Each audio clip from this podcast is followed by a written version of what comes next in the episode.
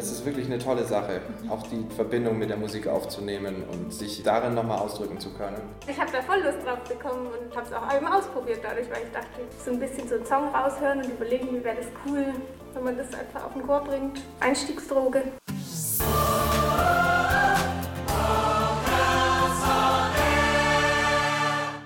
Hallo und herzlich willkommen zu einer neuen Staffel Vocals on Air. Ich bin Franziska Klein und das ist euer Podcast rund um die Vokalszene.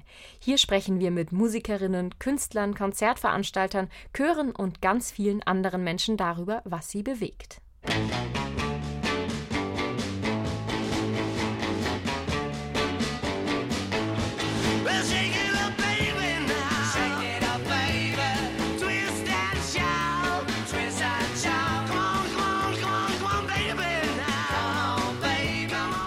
Twist and Shout von den Beatles. Wer kennt es nicht? Aber wusstet ihr, dass das, was so berühmt wurde, gar nicht das Original war? Das klingt nämlich so.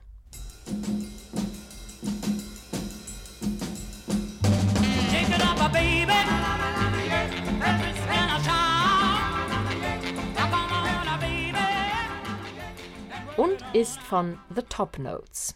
Die Beatles haben diesen Song nur arrangiert allerdings sehr erfolgreich. Und genau darum soll es in dieser Staffel gehen, um das Arrangieren. Wir sprechen mit professionellen Arrangeuren und mit Menschen, die einfach zum Spaß in ihrer Freizeit arrangieren. Wir fragen nach, was ein gutes Arrangement ausmacht, ob jeder das Zeug dazu hat und wir schauen, was Chorleiterinnen und Chorleiter dafür tun können, Arrangieren im eigenen Chor zu fördern. Aber bevor wir das alles machen, brauchen wir erstmal eines. Richtig, die Grundlagen. In dieser Folge geht es also darum, was heißt arrangieren, wo sind die Grenzen, was ist die rechtliche Lage und seit wann arrangiert der Mensch überhaupt? Außerdem schauen wir bei einem jungen Mann vorbei, der Arrangieren zu seinem Hobby gemacht hat. Vocals on Air, der Podcast. Basic Fact Nummer 1. Was heißt arrangieren? Dazu hat meine Kollegin Isabel Metrop mal ein wenig recherchiert. Isabel, was ist denn dabei herausgekommen? Was heißt arrangieren? Naja, arrangieren heißt ja erstmal einfach nur bearbeiten. Das heißt, ich bearbeite ein Musikstück und passe es an andere Gegebenheiten an, sei es, dass ich die Besetzung ändere oder auch manchmal Akkorde erweitere, da gibt es ganz viele Möglichkeiten. Und ab wann zählt etwas dann als arrangiert? Also reicht es schon, wenn ich einen Ton ändere oder ein Instrument austausche und das ist eine Bearbeitung? Oder muss da schon mehr passieren? Ein Ton reicht. Laut der GEMA ist die Antwort tatsächlich ziemlich klar. Ändert man auch nur einen Ton, ist es schon eine Bearbeitung. Okay, das fängt sehr früh an. Ja, wobei man natürlich im allgemeinen Volksmund noch nicht so früh davon sprechen würde. Aber da sind die Grenzen wiederum fließend. Was kann man denn so alles machen? Also die Möglichkeiten sind doch sicher grenzenlos, oder? Oh ja. Ganz häufig im Choralltag ist die Bearbeitung für eine andere Besetzung. Also zum Beispiel ein vierstimmiges Stück für drei Stimmen oder ein Stück für Frauenchor wird für gemischten Chor bearbeitet. Das hat sogar schon Antonio Vivaldi Anfang des 18. Jahrhunderts schon gemacht. Sein berühmtes Gloria hatte er ursprünglich für die Mädchen des Waisenhauses komponiert, indem er Geige unterrichtet hat. Später hat er es aber für gemischten Chor umgearbeitet und diese Bearbeitung ist tatsächlich auch die Version, die mittlerweile weltweit am häufigsten aufgeführt wird. Das Arrangement hat also das Original überflügelt. Ganz genau. Arrangieren kann aber auch heißen, dass ein Popsong oder auch ein klassisches Kunstlied, bei dem es zunächst ja nur eine Solostimme gibt, für einen Chor bearbeitet wird. Hast du ein Beispiel dafür? Ja, besonders bekannt und auch sehr aktuell ist Heal the World von Michael Jackson. Ursprünglich ja für einen Sänger und Band, mittlerweile ein beliebtes mehrstimmiges Chorstück, was vor vielen jungen Chören gerne gesungen wird. Und ich finde, diese Bearbeitung, hier gesungen vom World Youth Choir, bringt das Stück total zum Erblühen.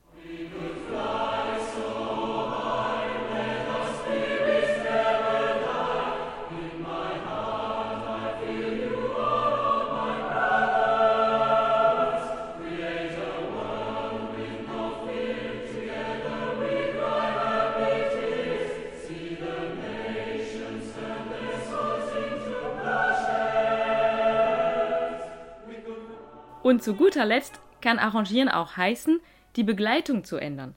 Die Vocalband Rajaton aus Finnland zum Beispiel hat sich ABBA-Songs für Band und Sinfonieorchester arrangieren lassen.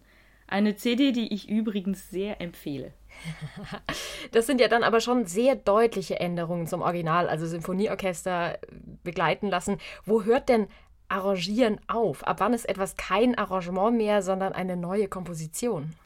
Also das Ab wann lässt sich nicht so leicht festlegen, da sind die Grenzen fließend, weil das vor allem von der Intention des Arrangeurs bzw. des Komponisten abhängt. Rechtlich gesehen gibt es da aber einen Grenzfall, wenn man zum Beispiel nur eine einzelne Phrase zitiert, fällt das, wenn es nicht zu umfangreich ist, unter das sogenannte Zitatrecht. Dann wäre es aber kein Arrangement, sondern eine eigene Komposition, die einfach eine andere zitiert. Wie weit aber Arrangements gehen können, ohne dass es zu einem neuen Stück wird, lässt sich vielleicht anhand dieser zwei Arrangements von den Kölner Kanzonisten verdeutlichen. Am Anfang kommt das Original. Veronika, Veronika, Veronika, der Lenz ist da. Veronika, der Lenz ist da. Die Mädchen singen tralala. Die ganze Welt ist wie verhext. Veronika, der Spargel wächst. Veronika, die Welt ist cool. Drum lass uns in die Wälder ziehen. So groß aus Papa, so groß aus Mama. Veronika, der Lenz ist da. Jetzt eine erste Bearbeitung.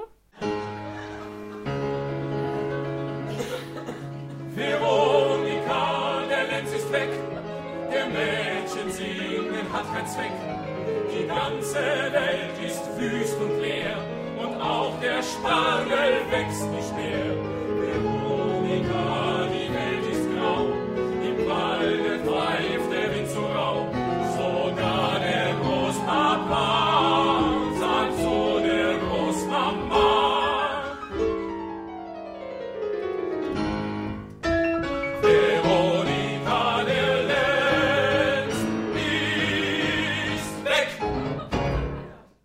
jetzt eine zweite Bearbeitung.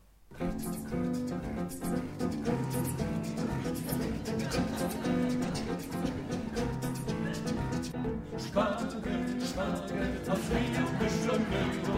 Spargel, Spargel aus Rio de Janeiro. Veronika, die grün. Da, da, da, da, da, da, da. Drum lass uns in die Welt erzählen. Tra, la, la, la, la, la. Sogar der Großpapa. Sagt zu der Großmama. Veronika, der Lenz ist da da da da da da da da da da da da da da da da da Veronika, das war's. Ja, spannend, was so alles beim Arrangieren geht. Wobei ehrlich gesagt beim letzten schon die Frage ist, ob das überhaupt noch ein Arrangement ist. Laut den Kölner Kanzonisten, ja. Dann ist es eins. Danke dir, Isabel. Sehr gerne. Vocals. On Air, der Podcast. Alles, was wir gerade gehört haben, waren in Anführungszeichen Profi-Arrangements, also Arrangements von professionellen oder studierten Musikern. Wir möchten euch aber auch zeigen, dass ihr nicht studiert haben müsst, um arrangieren zu können. Denn immer wieder gibt es Leute, die aus Spaß in ihrer Freizeit arrangieren, sei es nur für sich, für ihre Band oder aber für ihren eigenen Chor. Meine Kollegin Dorothea Beer hat sich mit einem solchen Freizeitarrangeur getroffen. Es ist wirklich eine tolle Sache, auch die, die Verbindung mit der Musik aufzunehmen und sich, sich darin nochmal ausdrücken zu können. Das ist Matthias Kost. Er ist Sänger im A cappella-Chor Curiosity in Ulm. Seit einigen Jahren arrangiert er aber auch. Bis jetzt hat Matthias insgesamt zehn Arrangements für seinen Chor geschrieben. Dabei war das so gar nicht geplant. Ich habe es nicht kommen sehen, aber ähm, bei Say Something war es so, dass wir dieses Lied unbedingt machen wollten und es war auch auf den Chorfreizeiten, wo soziale Interaktion im ganzen Chor eine riesengroße Rolle spielt, da hat man sich am Abend immer ans Klavier gesetzt und dann hat man Klavier gespielt und drei, vier, fünf, sieben Stimmen, ich weiß nicht, was dazu improvisiert. Aus diesem gemeinsamen Musizieren sind dann seine ersten Arrangements geworden. Am Anfang war Arrangieren aber erstmal Mittel zum Zweck. Für einen Chor mit mehr als 100 aktiven Sängerinnen und Sängern gab es einfach keine Arrangements, die wirklich gepasst haben. Deshalb hat Matthias sich dazu entschieden, sie selber zu schreiben. Inzwischen sind die Arrangements im festen Repertoire des Chors. Und der hat mit ihnen ziemlich großen Erfolg. Einige der Arrangements hat der Chor sogar schon bei Wettbewerben gesungen, erzählt der Chorleiter Monty Winter. Also, wenn ich so richtig nochmal zurück überlege, gab es, glaube ich, keinen Wettbewerb, bei dem wir nicht ein Arrangement von Matze mit, mit dabei hatten. Halt, stopp. Geht das überhaupt? Kurzer Faktencheck. Basic Fact Nummer 2. Die Rechtslage.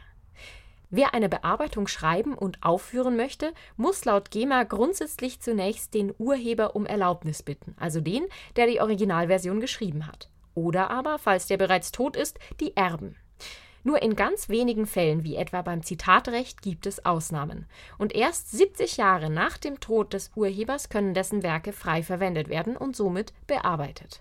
Und damit zurück zu Thea und Matthias. Curiosity ist ein Chor, bei dem die Gemeinschaft großgeschrieben wird. Die Sängerinnen und Sänger beschreiben den Chor sogar als große Familie. Und es wirkt ganz so, als wäre genau das auch das Geheimnis für den Erfolg von Matthias Arrangements. Dadurch, dass ich die Leute im Wesentlichen kenne und ich weiß, wo die ihre Probleme haben, kann ich auch versuchen, die Arrangements so zu schreiben, dass sie gut zu dem Chor passen. Für Matthias ist das Arrangieren zu einer Herzensangelegenheit geworden. Er kann sich selbst damit ausdrücken, er kann aber auch noch ganz anders mit dem Chor interagieren. Man weiß, dass man den Bass mit den und den Sachen ärgern kann, dass sich der Sopran über die Sachen freut, mhm. dass der ganze Chor über eine kleine Fußnote in der Partitur lacht, weil es ein Insider ist, der sich über irgendein Probenwochenende entwickelt hat. Seit den ersten Erfolgen bringt Matthias regelmäßig neue Arrangements mit in die Probe. Seine Motivation war von Anfang an immer die gleiche. Die Vorfreude, es dann live zu hören. Dass sich dieses Live-Erlebnis lohnt, merkt man schon in der Probe.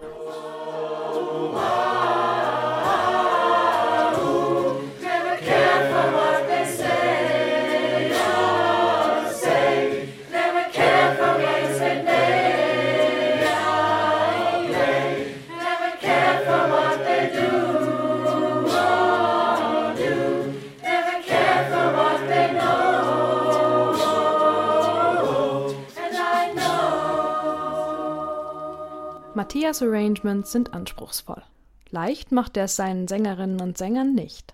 Großkritik kam aus dem Chor eigentlich nie, höchstens mal als ironische Bemerkung, die er aber immer mit Humor genommen hat. Wir haben nie was umgeschrieben und wenn ich das Gefühl hätte, ich müsste mich entschuldigen, dann habe ich das im nächsten Arrangement gemacht. Jetzt, wo du es so sagst, habe ich wahrscheinlich tierisch Glück gehabt. Auf die Frage, was Matthias jemandem raten würde, der selber Lust hat, für seinen Chor zu arrangieren, antwortet er ohne zu zögern. Ausprobieren. Unbedingt ausprobieren.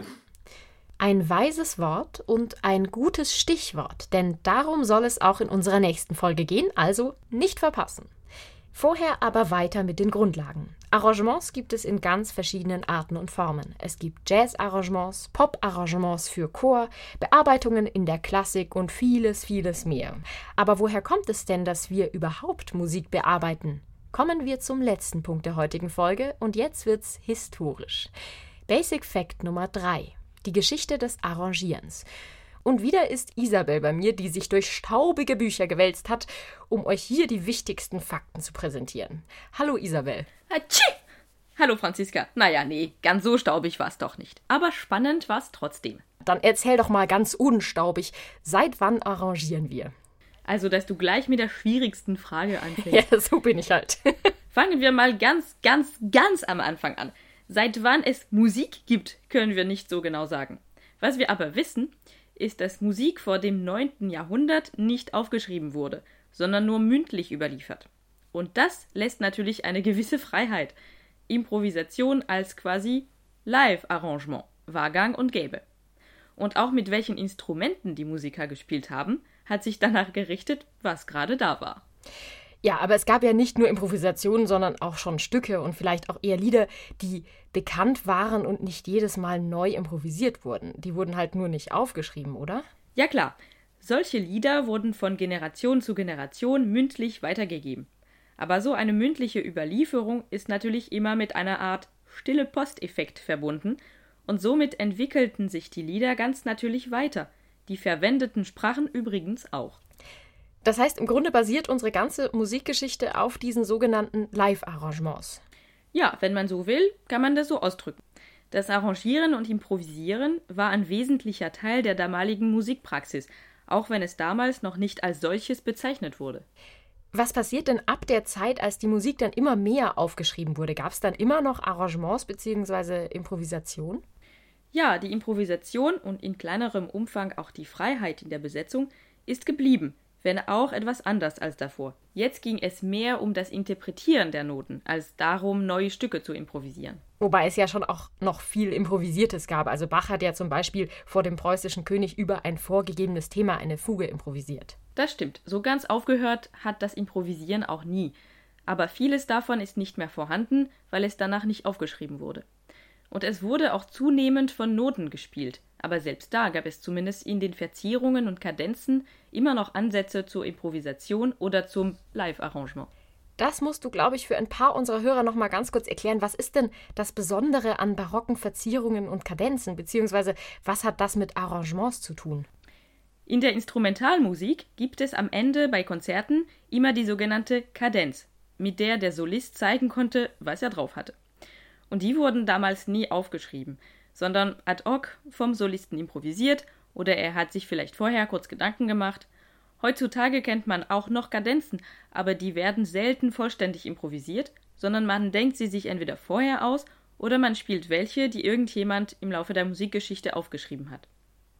Barocke Verzierungen wiederum sind einzelne Töne, die als kleine Variationen spontan dem eigentlichen Notentext hinzugefügt werden. Wenn zum Beispiel in den Noten steht Lascia ch'io pianga. Dann könnte ich jetzt das singen, was drin steht, oder auch Lascia ch'io pianga. Und das würde auch noch gehen. Das heißt, Sie haben damals quasi das Stück ad hoc arrangiert, denn laut GEMA zählt ja schon ein Ton als Arrangement. Im Grunde ja.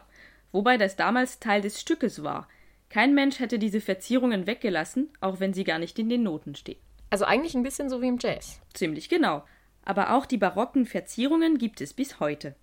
Wenn man wirklich barock spielen möchte, dann sollte man ad hoc verzieren lernen, weil die Verzierungen bis heute nicht aufgeschrieben werden.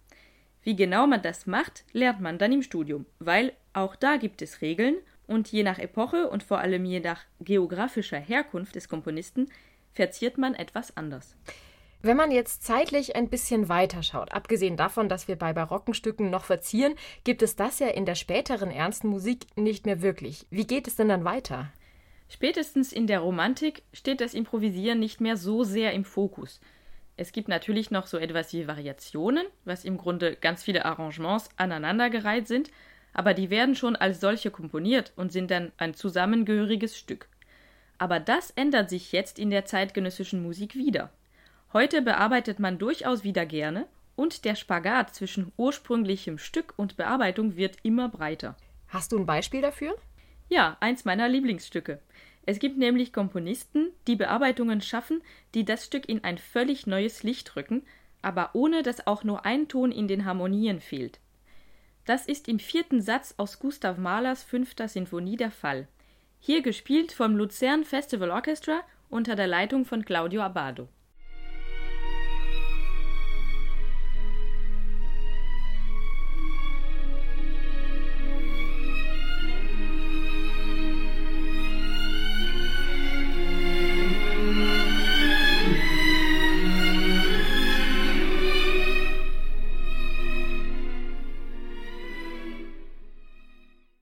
Ihr habt es gehört, dieses Stück ist für Orchester, und zwar nicht gerade für eine kleine Besetzung.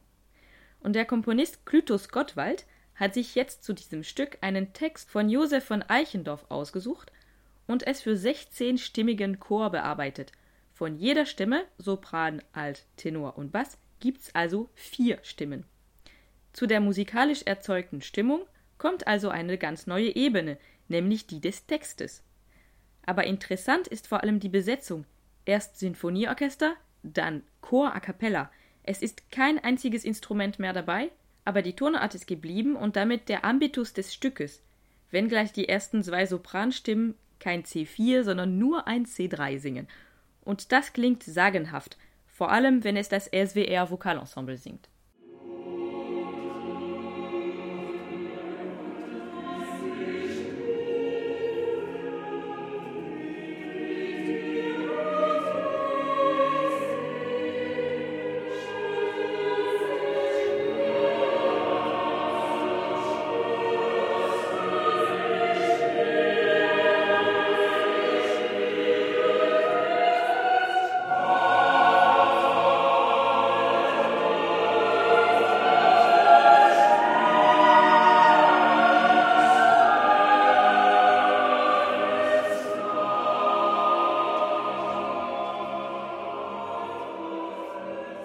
Das ist natürlich die Oberliga des Arrangierens. Absolut.